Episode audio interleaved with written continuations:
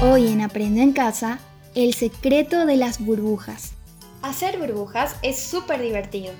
Seguramente alguna vez mezclaste agua y jabón para luego crear burbujas. Y también es probable que te hayas preguntado por qué se rompen tan rápidamente. Bien, resulta que en esa mezcla que nos permite crear burbujas, el jabón pesa más que el agua.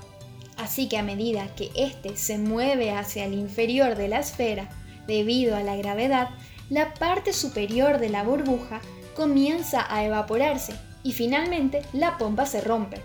Si querés hacer que tu burbuja sea un poco más duradera, puedes poner un poco de glicerina a tu mezcla y vas a conseguir burbujas que no explotarán tan rápidamente.